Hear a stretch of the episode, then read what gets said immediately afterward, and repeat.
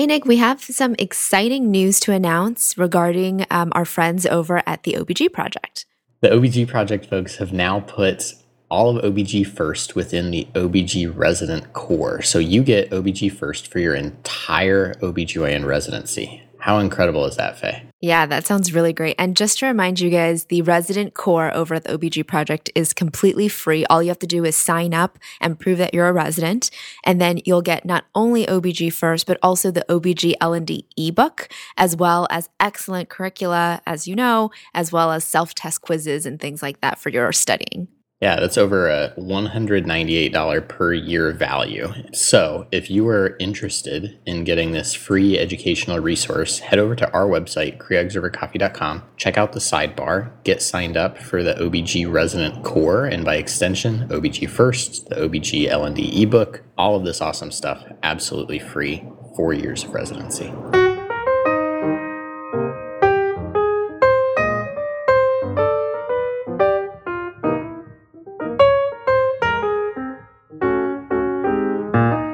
Right, guys, welcome back. This is Nick. This is Faye. And this is Creogs over, over coffee. coffee.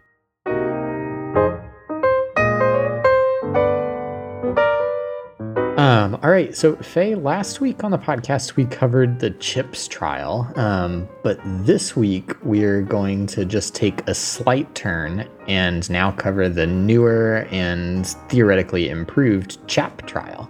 So, what are our learning objectives? Yeah. So, first of all, I think we got to apologize for the uh, sound of our voice because I'm getting over COVID and you are currently wearing a mask hoping to not catch COVID. it's, yeah, one of these kind of crazy weeks in the pandemic, I think. But we'll we'll get through it and hopefully the audio quality doesn't suffer too badly. Yeah definitely. Uh, so back to those learning objectives nick. So today we're going to review the chap trial and why we think this is uh, one of the ones that you should know as an obgyn resident um, we're going to understand why we do what we do or in this case what changes are coming to our practice potentially and then finally we'll review some of how we're practicing now and some remaining questions potentially for future studies you know i think like all the studies that we we've looked at, Nick, there's like a cutesy name, right? The CHAP trial, which stands for chronic hypertension and pregnancy. But tell us a little background. What was the actual title? Yeah, so this one um, did not really have a catchy title for the formal publication title. It was just called Treatment for Mild Chronic Hypertension During Pregnancy. And this was published um, just this year in May 2022 in the New England Journal of Medicine. So this is really hot off the press. Yeah. The group that published it was called the CHAP Consortium. So it was a group of institutions in the United States. And the protocol for the study was approved by the National Heart, Lung, and Blood Institute, or the NHLBI. The recruiting ultimately took place um, where there were 61 institutions in the US that ultimately contributed patients to this study. We talked a bit last week about why this study was done or previewed it, but remember that after the CHIPS trial, there were still some outstanding questions that we had. First is that in the wake of CHIPS, there was a lot of renewed interest in the concern about antihypertensives and growth restriction, and some smaller trials that happened after CHIPS continued to substantiate that association, but CHIPS itself didn't. And then a large meta analysis that was referenced in the CHAP study background, as well as in the SMFM statement that we'll get into at the end of the podcast. Again, that big meta analysis actually didn't find any association between small for gestational age infants and chronic hypertension treatment. The second thing that CHIPS left us with questions about was that they had essentially lumped together gestational hypertension and chronic hypertension.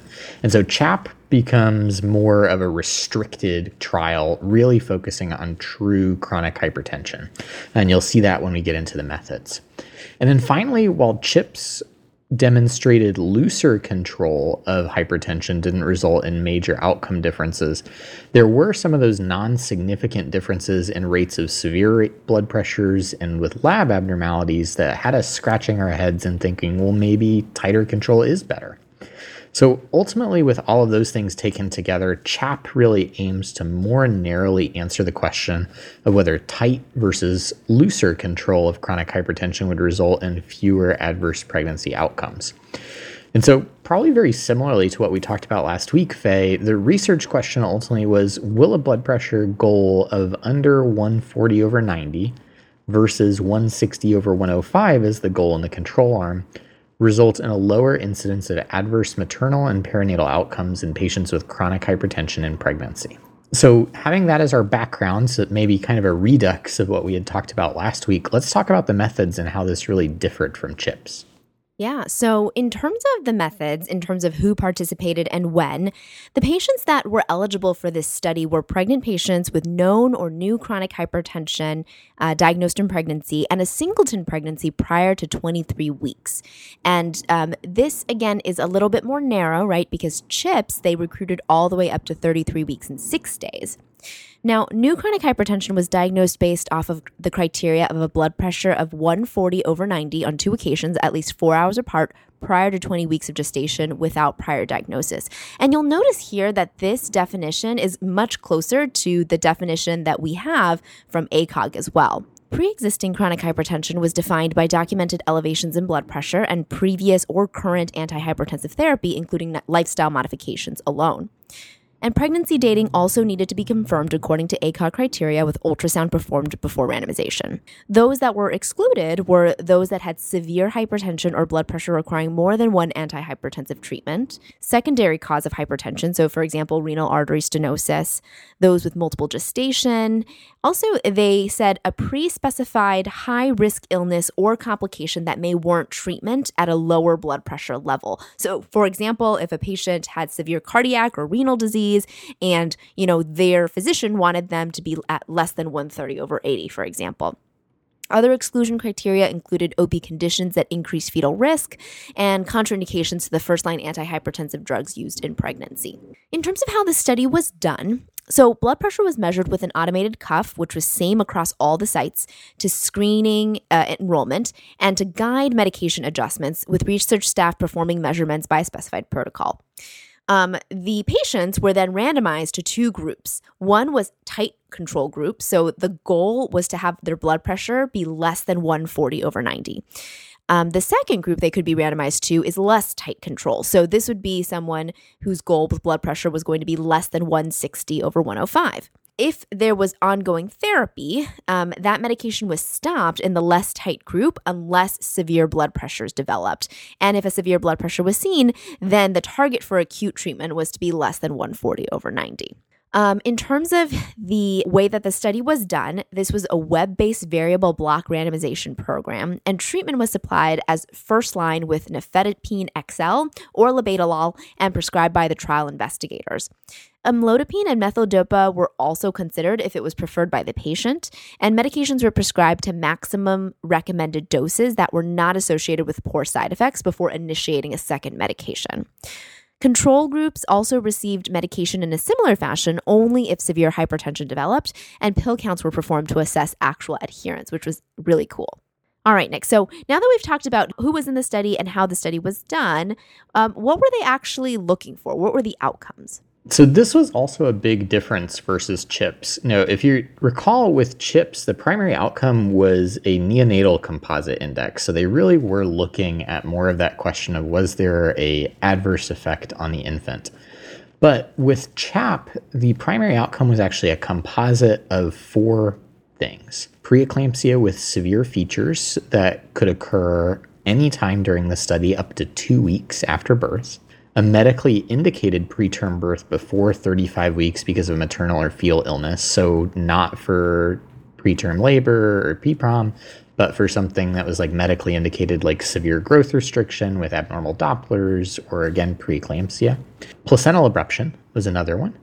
And then if there was a fetal or neonatal death. With respect to preeclampsia with severe features, the ACOG criteria were used, but they did note that a blood pressure of 160 over 100 or greater in the absence of signs and symptoms of preeclampsia, in the absence of proteinuria or absence of lab abnormalities, was not considered sufficient to diagnose severe features.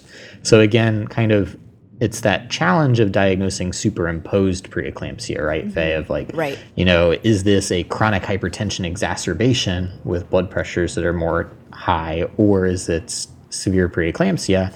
And they basically said the blood pressures weren't enough to make that diagnosis. Mm-hmm. The perpetual MFM question. Correct. Uh, the primary outcome was also assessed not just for the whole trial, but in five pre specified subgroups as well. Um, so, first, based off of chronic hypertension treatment status at baseline, which was subdivided into a new diagnosis in that pregnancy, a patient who is diagnosed and already on medications, or a diagnosis and not receiving medications at baseline. Then the other subgroups were race and ethnicity groups, diabetes status, the gestational age at enrollment, either under or over 14 weeks, and then BMI, which was broken down into under 30, 30 to 40, and 40 or greater. Then they also had, in addition to sort of this primary outcome, again, of severe preeclampsia, preterm birth before 35 weeks, abruption, or fetal neonatal death, a primary safety outcome that was separate as well, which was poor fetal growth. And that was defined as a birth weight of less than the 10th centile for gestational age and infant sex, and they also assessed this at the 5th centile. Then, of course, just like all of the other trials we've talked about, they had a whole host of secondary outcomes that they looked at, including maternal death and various serious complications, exposure to severe hypertension, cesarean delivery, any preterm birth, and any serious neonatal complication or NICU stay. Um, impressively, these patients were followed out to six weeks postpartum and then, if any kind of outcomes occurred in the pregnancy, a blinded outcome adjudication committee reviewed patient charts and they agreed on what primary or secondary outcomes occurred based on that chart review. And they were the ones who decided who had what in the end. They had 2,404 patients as their intended sample size, so you know 1,202 per group, and that was in order to detect a reduction in the primary outcome of 25% at a baseline incidence of that primary outcome as low as 10%. One of the things for, again, our statistics friends out there that's really interesting in this paper is they actually have a big discussion in the methods about how this sample size was agreed upon. Um, initially, they actually wanted to have 4,700 patients for their total sample size. But after the IRB review um, and a bit of statistical wizardry, they ended up settling upon this smaller size, which gave them less power to detect a big difference, but they felt that it was sufficient for the study question.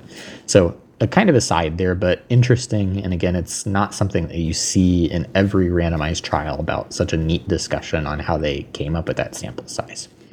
So, all right, I'll digress on that. Our listeners want to know about results, Faye. So let's jump into that. What did we find out?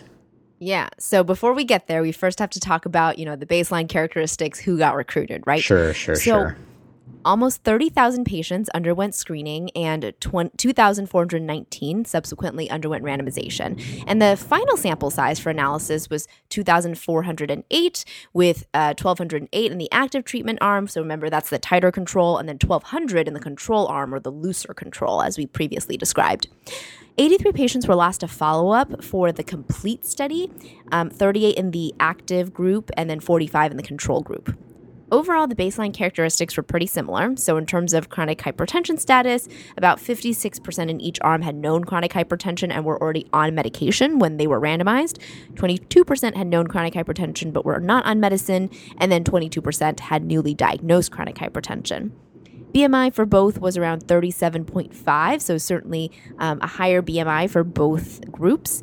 Um, and diabetes was actually also high, it was about 15.8% in each arm. And also 44.7% in each arm was on some kind of aspirin therapy.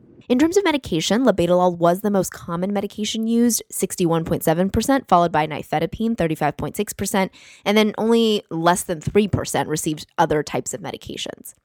The active treatment group had more patients taking medications, and that makes sense because you're trying to bring their blood pressures to a lower target. So that was almost 89% for the active group versus 24% for control.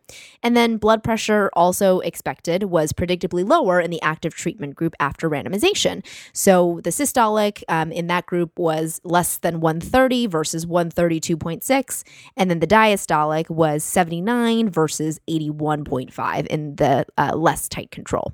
Um, all right, so now that we've kind of talked about that, Nick, in terms of who they recruited, what was the actual primary outcome that they found?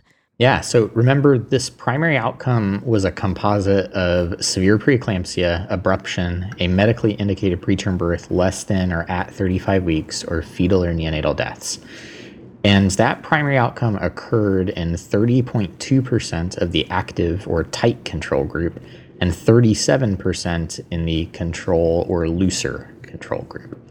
That, um, once the appropriate statistical adjustments were made, came out to a risk ratio of 0.82, which was statistically significant to p less than 0.001. And if you kind of take a look at that and calculate out a number needed to treat to prevent a primary outcome event, that NNT was 14.7, or basically you needed to treat 15 patients to the tighter standard in order to prevent one primary outcome event. Um, Not that many. yeah, no, it's really impressive. Um, and we'll definitely get into that too as sort of part of the discussion and I think part of the importance of this trial. Um, if we look at the individual events alone, Preeclampsia with severe features ended up occurring in 23.3% of the active group versus 29.1% of the control group. And then preterm birth under 35 weeks that was medically indicated occurred in 12.2% of the active group versus 16.7% of the control group. Now, remember that they decided to also look at these primary outcomes by pre specified subgroup as well. Um, and the benefits seem to be present across all of these subgroups, with the exception of two. Um, the first was patients who had a new diagnosis of chronic hypertension in the pregnancy. So had never been diagnosed before, just at the outset of the study or the outset of pregnancy got diagnosed with it. And then if patients had a BMI at greater than or equal to 40, the treatment effect wasn't seen either. There's a really neat figure that comes out of that paper that we'll definitely post on the website where you can see sort of the confidence intervals of the effects. Um, but it was those two categories in particular where the treatment effects did not seem to line up. Now, there were also those other outcomes that we were thinking about. The first and most important, of course, was that primary safety outcome, the birth weight less than the 10th centile. Um, we actually saw birth weight less than the 10th centile in 11.2% of the active group versus 10.4% in the control group, and that was not statistically different. And for less than the fifth centile, it also is not statistically different. So, coming away from CHAP, more aggressive hypertension treatment did not seem to impact rates of birth weight under the 10th or under the 5th centile as potentially feared. Then, when we look at those secondary outcomes, there were no big substantial differences on the maternal side, with the exception of two categories. One, the presence of severe range hypertension occurring in 36.1% of the active group and 44.2% of the control group. And then the development of any form of preeclampsia, 24.4% of the active group and 31.1% of the control group. So again, it seems like this a more aggressive treatment, as one might predict, reduces the risk of preeclampsia. Then on the fetal side, there also weren't many substantial differences except for two. Preterm birth before 37 weeks of any cause was reduced in the active group, 27.5 versus 31.4. And then, really interestingly, actually, birth weight under 2,500 grams is sort of a categorical variable. So, not looking at centiles, but looking at just absolutes, occurred less in the active treatment group at a clip of 19.1 or 19.2% versus 23.1% in the control group. And that probably has something to do with the fact that preeclampsia developed less and there was less early birth in the active treatment group than the control group, um, but really interesting to see. And then the final thing that I'll kind of come away from the statistical points here is that they actually did a post hoc analysis looking at aspirin use to see if that modified the primary outcome, and it did not seem to demonstrate any difference in development of any primary or secondary outcome using aspirin. My question was how do they get away with chronic hypertensive patients not being on aspirin? Because nobody gets away with not being on aspirin with high blood pressures here.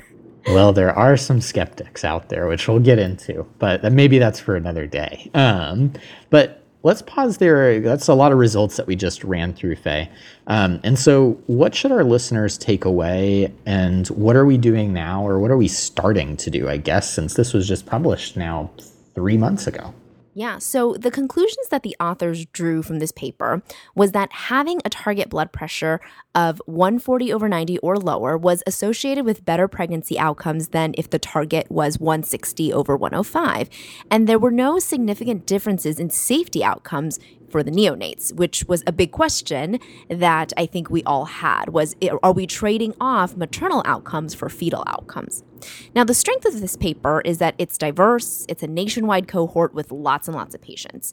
And more importantly, it strictly looks at chronic hypertension with early pregnancy enrollment, so we said less than 23 weeks, and it uses modern definitions of preeclampsia and other hypertensive disorders of pregnancy. So it's very applicable to what we're doing now and to our patient population.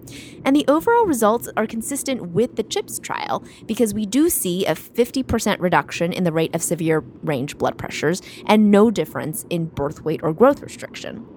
Now, there are some weaknesses to this paper. So, again, there was a high ratio of patient, uh, patients screened to patients enrolled over 29,000 were screened for a trial size of, you know, basically 2,400. And this probably reflects a lot of vigorous selection, which is a strength of the study. And importantly, the demographics of those screened versus selected did not significantly differ. Um, they do leave out a lot of higher risk patients, though. So those people with cardiac and renal disease, secondary hypertension, etc. And additionally, in the pre-specified subgroup analyses, the treatment effect was not seen in patients with a BMI of equal to or greater than 40 or patients with newly diagnosed chronic hypertension in the pregnancy. And the study was not powered to assess these independently, um, but it may need to be seen if other strategies are better in these groups. Also, the definition of chronic hypertension really has changed. So, the ACC and the American Heart Association in 2017, basically in the middle of recruiting for this study, lowered the target and defined chronic hypertension as a blood pressure of greater than 130 over 80, not 140 over 90. So, we don't know if that might be better or worse as a target if we actually were to target that number. And then finally, they only had this short term follow up, right? They only um, followed patients out to six weeks postpartum. So potentially, longer term follow up could help inform if there are any benefits ultimately with maternal or neonatal risks um, beyond that immediate postpartum phase. All right, Nick. I know that you also wanted to cover some interesting things that this this trial kind of uncovered. So, what what is the, what are those interesting points? Yeah, I think the two really were that you know number one was just to re-highlight again that number needed to treat of fourteen point seven or about fifteen patients to reduce that primary outcome. Um, and again, we've talked about NNTs with some of the other trials that we've had on the show, Faye, um, and fifteen is really excellent. I think it's really excellent in light of the other safety data provided in this trial, at least the short-term safety data that seem to suggest that this doesn't affect, you know, birth weight um, and doesn't seem to cause maternal harm at all. The other thing that I think is really interesting from this trial was that aspirin use was equal between each of these groups. Um, and again, post hoc analysis demonstrated it didn't seem to influence the primary outcome measure. So, if you're an aspirin skeptic out there, perhaps this lends some credence to your theory that aspirin may not be the silver bullet or the wonder drug that you think it is, or that many would think it is. Um, that really the control of hypertension may be the ticket rather than the aspirin itself. Um, but I also am not sure that I'd throw away aspirin based on this trial alone. Um, right. Given that really the point wasn't to evaluate aspirin, the point was mm-hmm. to evaluate the hypertension control strategy. But I think another thing that just is an interesting point that got raised in this trial. The last bit that we'll leave you guys with is on the website, we'll link out to the um, SMFM special statement on this trial um, which goes through a lot of the points and goes into a little bit more detail than we did on some of the specifics of the trial. But the general message is that SMFM and ACOG are overall supportive of moving towards a target blood pressure goal of less than 140 over 90 in patients with chronic hypertension based on this trial, though acknowledging these limitations that we've just talked through. All right, well, I think that does it for today. So, once again, this is Nick. This is Faye. And this has been Creogs Over Coffee. So, guys, if you enjoyed this episode or any of our other episodes, go ahead and go into your favorite podcatcher and give us a five star rating and review. You can find us online on Twitter at Creogs Over Coffee One, on Instagram and Facebook at Creogs Over Coffee, Or if you love the show, support us. Patreon.com slash Coffee. Send us some love and we'll send you some swag. You can find show notes for this show and all of our other episodes on our website at www.creogsovercoffee.com. If you have a question for us, a correction to this or any of our prior episodes, or just want to say hi, email us, careerobservercoffee at gmail.com.